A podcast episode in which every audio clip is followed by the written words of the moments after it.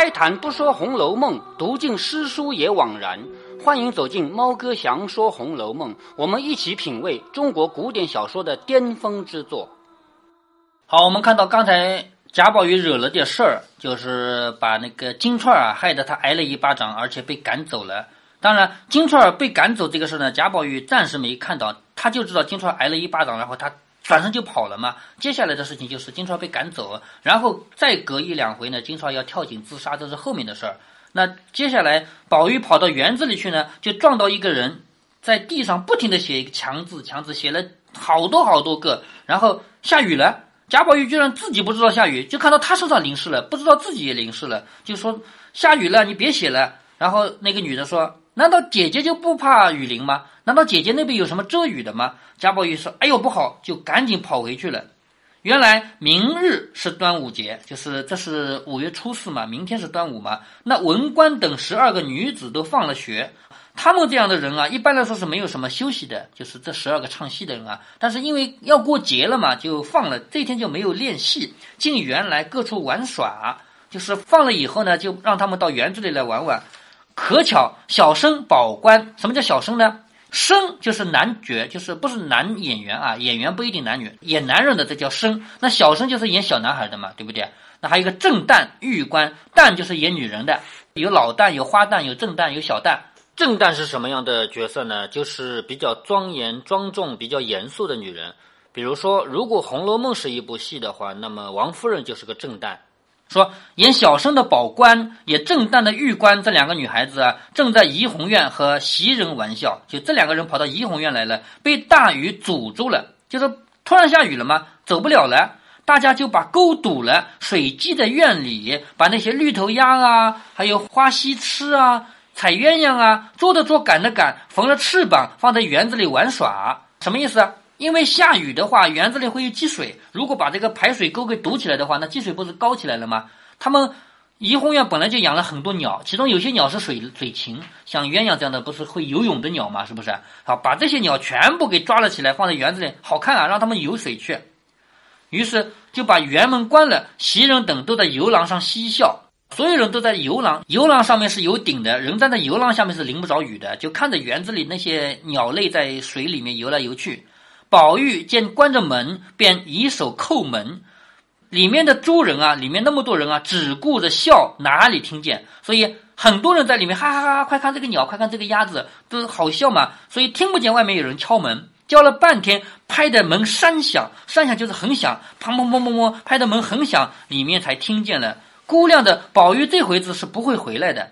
谁想到这么大的雨，宝玉会回来呢？如果宝玉到别的地方去的话，他也不可能冒着雨回来，是不是啊？所以他估量着宝玉不回来，袭人笑着说：“谁这会子叫门啊？没人开去。”宝玉说：“是我。”麝月说：“是宝姑娘的声音。”你看这个下雨天听人也听不真啊！外面明明是宝玉说是我，麝月他说是宝姑娘的声音。一定要是宝玉声，嗯，开门之后我，呃，是说是我，然后听，嗯，听错。哎，对。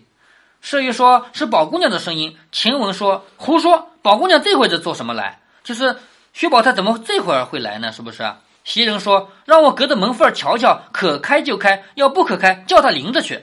就是如果是一个小丫头什么来一趟的，让她淋淋雨算了，是不是？我隔着门缝看一看吧。”说着，便顺着游廊到门前，往外一瞧，只见宝玉淋得雨打鸡一样，就是被雨打过的鸡一样。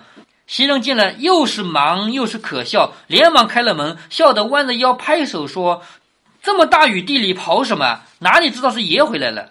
就是他实在是想不到贾宝玉这个时候要回来。那按理说你要到妈妈那里去啊，到奶奶那里去啊，也不可能冒雨赶回来，是不是？怎么可能淋成这个样子了？”宝玉一肚子没好气，因为他在外面被拍门拍这么长时间没人开嘛，满心里要把开门的踢几脚。等到开了门，还没有看他是谁，只当是那些小丫头子们，便抬脚一脚踢在肋上，就是肋骨上面。袭人哎呦一声，宝玉还骂着说：“下流的东西们，我素日待你们得了意了，一点儿也不怕，越发拿我取笑了。”也就是说，我敲门敲了这么长时间，你不来开，现在开了，你还拍着手笑我说大雨地里跑什么？说我平常对你们这么好，你们得了意了，你们平常不怕我，越发拿我取笑了。口里说的，一低头看到袭人哭了，才知道踢错了，因为他没想到是袭人，他也许踢的是那些平常管门的人，对不对啊？因为管门的是低等级的丫头嘛，他以为踢的是那些丫鬟，没想到是袭人，而且袭人哭了，方知踢错了，连忙笑着说：“哎呦，是你来了，踢在哪里了？”袭人从来不曾受过大话的，就是从来就没有谁出口出去跟他说过话，更不要说骂了。今儿忽见宝玉生气踢他一下，又当着许多人，又是羞又是气又是疼，正一时置身无地。就是当着这么多人的面被贾宝玉踢了骂了以后，他就有点羞，有点气，而且他疼嘛。但要怎么样呢？料着宝玉未必是安心要踢他的，就是贾宝玉肯定不是有意要踢他嘛，所以少不得忍着说没有踢着，还不换衣裳去。就是这么下雨天，你把身上淋湿了，还不换衣服去。宝玉一面进来解衣服，一面笑着说：“我长了这么大，今儿头一遭生气打人，不想就偏偏遇见了你。就贾宝玉到十几岁了，第一次打自己的丫鬟，没想到打的就是袭人。袭人一面忍痛换衣裳，一面笑着说：‘我是个起头的，不论是大是小，是好是歹，自然也该从我起。’就是袭人这个话说的也很有道理啊，也很好听。他说：‘我就是大丫鬟嘛。’有好事也该从我起，有坏事也该从我起啊，是不是？那要打，当然从我开始打起嘛。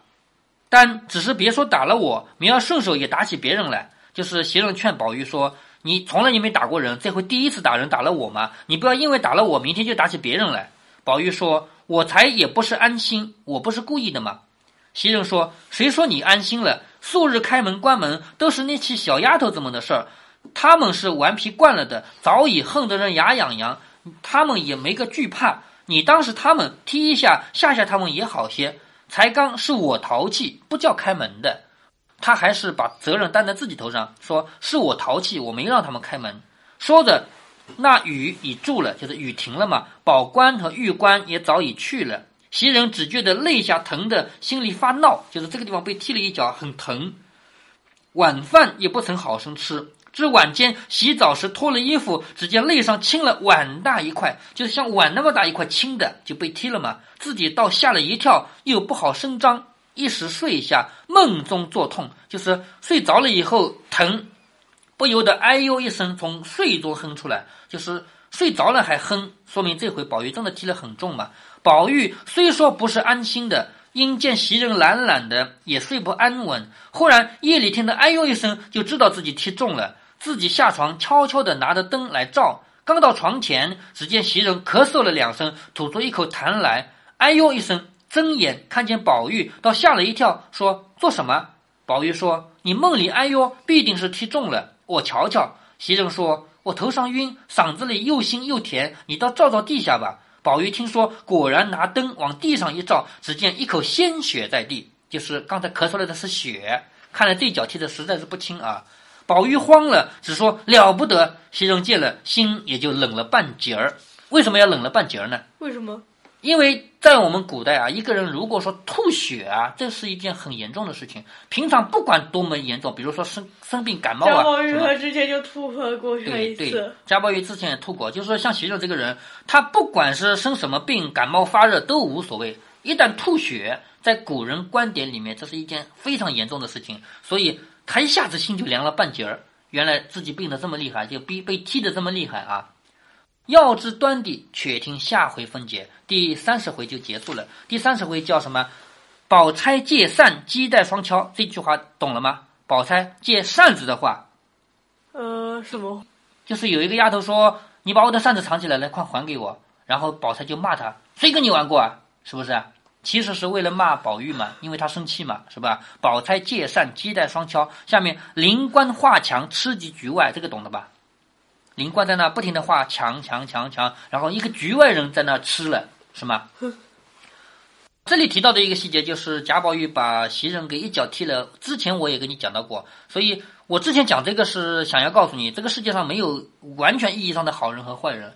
贾宝玉在各个方面都是。我现在才提，哈。现在你举的两个例子都发生了。哎，对，就是像贾宝玉这么好的人啊，平常我们看到他很多方面，我曾经说过贾宝玉对天地万物所有人都尊重的，是不是？但是你能说这个人是完美无缺的人吗？不可能，每个人都有缺点嘛。贾宝玉他就自己在这种情急之下一脚踢过去，把他最心爱的丫鬟给踢伤了嘛。第三十一回叫撕扇子做千金一笑，撕扇子很好懂吧？就把扇子撕了，对不对？那为什么要撕扇子呢？就是为了千金一笑，千金是女孩，为了让女孩子高兴，就把扇子拿来当玩具撕撕。本来扇子是扇风的嘛，就是你高兴拿去撕去，就这样。那这个谁会撕扇子呢？你说在《红楼梦》里谁个性比较张扬的，会撕东西的，个性比较比较有个性的？晴雯，哎，对，晴雯，你一猜就猜中了，是晴雯啊。好，其实，呃，我是之前哈，呃看，呃看了他一个，呃看了一个关于《红楼梦》的资料，知道，呃撕扇子做千金一笑是关于呃晴雯的。看过的是吧？啊，不是猜的，我以为你猜的啊。好，下半句话很重要，说因麒麟伏白首双星，这句话为什么很重要呢？因为这本书只写了八十回，后面不是他写的，对不对？而所谓的“因麒麟伏白首双星”，就告诉我们八十回后以后是什么内容。麒麟我们知道的，贾宝玉不是在道观里拿了一个麒麟回来吗？对不对？他拿麒麟的原因是什么？因为史湘云也有，是吗？所以他的麒麟和史湘云的麒麟是一对儿。那这两个麒麟就福，什么叫福啊？前面的事情照应到后面的事情叫福。前面有一件事情发生了，它跟后面有关系，叫福。福白首双星。白首就是白头到老，知道吗？嗯。白头到老不就是对夫妻吗？是不是？所以我们知道贾宝玉的结局啊，我前面就跟你说过，贾宝玉肯定是跟薛宝钗结婚，但是表面上结婚，他不要这个老婆，所以他离家出走了。最后跟贾宝玉一起白头到老的是谁？是史湘云，知道吧？当然在此之前，林黛玉已经死了啊。林黛玉先死了，然后跟薛宝钗结婚，然后离家出走，跟史湘云白头到老。所以这一句话“因麒麟伏白首双星”。在这里起的作用很很重要，虽然在第三十一回里面写不到什么白首双星，但是它可以告诉我们八十回以后的内容，一定是贾宝玉和史湘云是两人在一起的。话说袭人见自己吐了鲜血在地，也就冷了半截儿，就是心里就冷了嘛，想着往日常听人说少年吐血，年月不保，就是。少年时候就是他不是才十几岁嘛，十几岁就吐血的话，那就年月不保，纵然命长，终是废人了。就是古代人说过，就算你活得长，也是个废人。就是吐过血的人都这样了。想起这个话，贾宝玉也吐过血，他呃也是这样吗？呃，对，但是贾宝玉没往这方面想嘛。想起此言，不觉将素日想着后来峥嵘夸耀之心尽皆灰了。什么意思呢？就是这么长时间来啊，他一直觉得自己应该出人头地。她虽然现在是一个丫鬟，但是她的目的是什么？目的是嫁给贾宝玉啊，不做老婆做小妾啊，是不是啊？她就这个目的嘛，所以她一直峥嵘夸耀之心，她一直想上去。可是现在她灰心了，为什么灰心啊？我就算上去又怎么样？因为吐过血的人是废人，这是他的观点啊，是不是啊？古人的观点嘛，所以就灰心了，眼中不觉得滴下泪来。宝玉见他哭了，也不觉心酸起来，就问他说：“你心里觉得怎么样？”袭人勉强笑着说：“好好的，觉得怎么呢？就是袭人虽然内心灰心了，但是他还不想让贾宝玉知道啊，所以他要劝贾宝玉。他说：好好的，觉什么呢？宝玉的意思即刻便叫人来烫黄酒，要山羊雪梨冻丸来。山羊雪梨冻丸是一种药啊，就要这个药来。袭人拉着他的手，笑着说：你这一闹不打紧，闹起多少人来，要抱怨我轻狂，什么意思啊？为了我身体不好，你。”这个半夜里你去叫人拿药来，那因为要拿药必须有人起来嘛，对不对？还要翻箱抽屉啊去找药嘛，这样的话要惊动好多个人，那这么多人半夜里起来为我拿药，他不要怪我吗？是不是？所以。你这一闹不要紧啊，闹起多少人来，到抱怨我轻狂，分明人不知道，到闹的人知道了，就是你踢我一脚把我踢伤这个事情，本来就没人知道，你这样一闹，不是人人都知道了吗？是不是？你也不好，我也不好，正经明儿你打发个小子问问王太医去，就是现在晚上你别去管那些事儿，到了明天白天你打发一个小子去问问王太医，弄点药吃吃就好了，人不知鬼不觉的，可不好。就是你踢我一脚这个事情，咱们就不要声张了。明天你悄悄的去打发一个人啊，叫他弄点药来，我吃了就好了嘛，不要让众人皆知。宝玉听了有理，也只得罢了，向岸上斟了茶来给袭人漱了口，因为刚吐过血嘛，嘴里要漱漱口。袭人知道宝玉内心是不安稳的，要不让他服侍呢，他必不依。就是袭人如果说宝玉你去吧，你去睡吧，不要来服侍我，那贾宝玉肯定也不依，因为是贾宝玉提倡的嘛，是不是？所以呢，就让他服侍自己，给他让他给自己倒了点茶来。二来呢，不要惊动别人。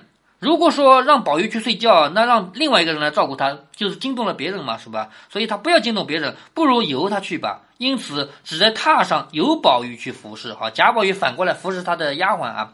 一交五更，就到了五更天，宝玉也顾不得梳洗，忙穿衣出来，将王继仁叫过来。王继仁就是个王大夫嘛，姓王的医生嘛，将这个王继仁叫过来，亲自确问。王继仁问其缘故，不过是伤损。便说了个丸药的名字，怎么服怎么敷，服就是吃下去，敷就是在外面用啊。宝玉记了，回原医方调治，不在话下。就是像他们这样的人啊，是不可以让外面的医生直接进来看的，因为有男有女啊什么的。所以呢，贾宝玉就出去问问情况，弄那些药回来。当然，如果病得很厉害，还是会请医生进来看的啊。后面会提到有一个医生进来给晴雯看病，是那是后面的事儿。这日正是端阳佳节，就端午节到了啊！正是说乱开药方的那个吗？哎，对，乱开药方的，就是乱开虎狼药的那个。这日正是端阳佳节，普哀簪门。什么叫普哀簪门呢？蒲和哀是两种草，就是端午节啊，有把这个草挂在门上的习俗。咱们现在没有这个回事了啊，就是，但是现在还有人挂，还是有人挂的。我小时候还挂过的。我小时候我不认识什么艾草。我就随便弄了一个柳枝还是什么的，端午节反正柳树也那个长了那个叶子也不怎么太大，还是嫩绿色啊。我把一个柳枝把它挂在我们家门口了啊。普哀簪门就是挂这个东西，虎符系壁就是把那个小老虎这个东西啊，就是用丝绸做成的小老虎。这个虎符不是那个当兵呃，就是将军的虎符啊。这个用这个虎符挂在这个身上。午间就到了中午，王夫人置了酒席，就王夫人安排了酒席啊，请薛家母子等赏午。什么叫赏午呢？就端午节要吃午饭，那一顿饭吃的比较重要，叫赏午。宝玉见宝钗淡淡的，也不和他说话，知道是昨儿的缘故，就是前一天他们不是吵过嘛？虽然没吵架啊，但是互相之间就是说话什么意思啊？就是调侃对方嘛，是不是？所以知道是那个缘故，所以呢。宝钗也淡淡的，王夫人见宝玉没精打采，只当是因为金钏儿的事呢。就是宝玉没精打采，其实什么原因啊？其实是因为他把袭人给踢伤了嘛。王夫人以为是金钏儿的事呢，她没好意思，就越发不理他。就是金钏这个事，其实贾宝玉也有份儿了，就是他也有责任了，只不过是王夫人不想来说这个事儿嘛，就是越来越不理他了。林黛玉见宝玉懒懒的，只当是因为得罪了宝钗的缘故。你看啊。个人心里都有鬼胎，宝钗淡淡的呢，是因为前面一天他们互相之间就是互相调侃。王夫人见宝玉淡淡的呢，以为宝玉是这个为了金钏儿。林黛玉见宝玉懒懒的呢，以为是前一天说了宝钗。凤姐儿昨日晚间，王夫人就告诉了她宝玉和金钏儿的事，知道王夫人不自在，自己如何敢说笑？也就是说，王熙凤这个人平常是会说说笑笑的，但今天不敢，因为什么？因为昨天那个事儿他已经知道了，就是王夫人要把金钏赶走这个事儿，也会跟王熙凤说的嘛。因为王熙凤是一个家里的管家，在管经济账的嘛，是不是？这个事儿也会说，所以王熙凤知道王夫人今天不开心，所以也不敢说笑了，只就随着王夫人的气色行事，更觉得淡淡的。迎春姊妹几个有几个春呢？见众人无意思，也都无意思，因此大家坐一坐，也就散了。也就是说，这个端午节过得好没开心啊？是不是？所有人都不说话，因为很多事情交织在一起嘛。因为贾宝玉和林黛玉吵过架，因为贾宝玉、林黛玉和薛宝钗三个人互相之间调侃说说的也不开心，因为袭人被踢了一脚，因为金钏被赶走了，这么多事情交织在一起，这个端午节过得很不开心。那接下来呢，就要提到那个贾宝玉的另外一个丫鬟叫晴雯的，要撕扇子了。这个大夏天的，晴雯在外面乘凉，睡在那乘凉。然后呢，贾宝玉过去跟他说说话，晴雯就拿起扇子来撕了，然后再去把别人的扇子也抢过来撕了。贾宝玉呢也由着他，因为他不想去为这个扇子的事情让惹人人不开心吧，既然你喜欢撕，就让你撕去吧，就这个原因。好，我们今天就不读了。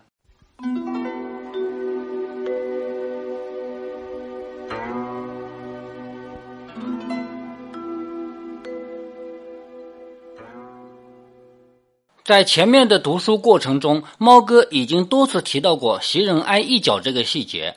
猫哥在前面的节目中只提了一个观点，那就是人都是优点和缺点共存的。贾宝玉作为一个公子哥，作为一个活生生的人，他一定会有一些脾气，甚至小性子。但是撇开人性不谈，我们还要再来换一个角度，看看作者曹雪芹安排这些情节的目的。袭人这个丫鬟在贾宝玉的丫鬟里属于什么地位？也许您要说了，是贾宝玉最重要的丫鬟呗。猫哥，我要问的是，在曹雪芹的眼里，她是什么地位？是可叹停积德的那一种吗？特别有德行的，以至于要用整部书来歌颂他的那种吗？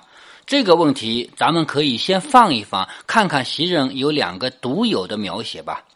第六回，贾宝玉初试云雨情，这是跟袭人。后面全书没有再提这种事儿。有些人觉得贾宝玉能跟一个丫鬟试试，就能跟所有丫鬟试试。但是这种说法仅仅是猜测，不能做准。就算是，那么开创第一的也是袭人，这是袭人的第一个独有。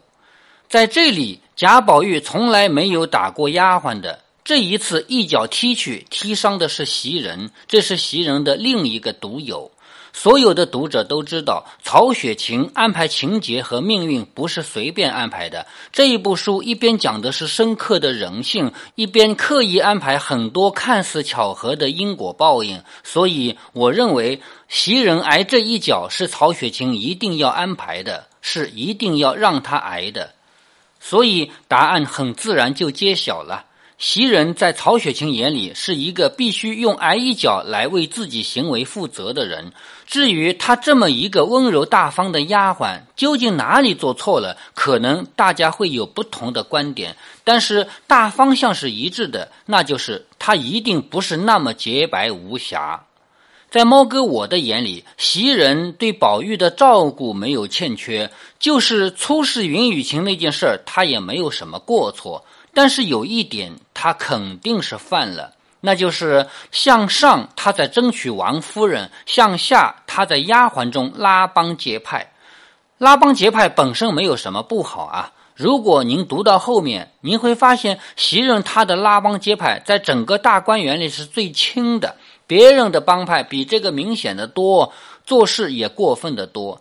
但是。所谓的不以恶小而为之，在曹雪芹的眼里，大恶的人要有大报，小恶的人自然要有小报。这是他住进大观园才两个月就挨一脚的原因。下面再跟大家讲一个科普啊，关于吐血。大家看电视电影看多了，特别是功夫片，一拳打去伤及内脏，受了伤的人会嘴里鲜血狂喷。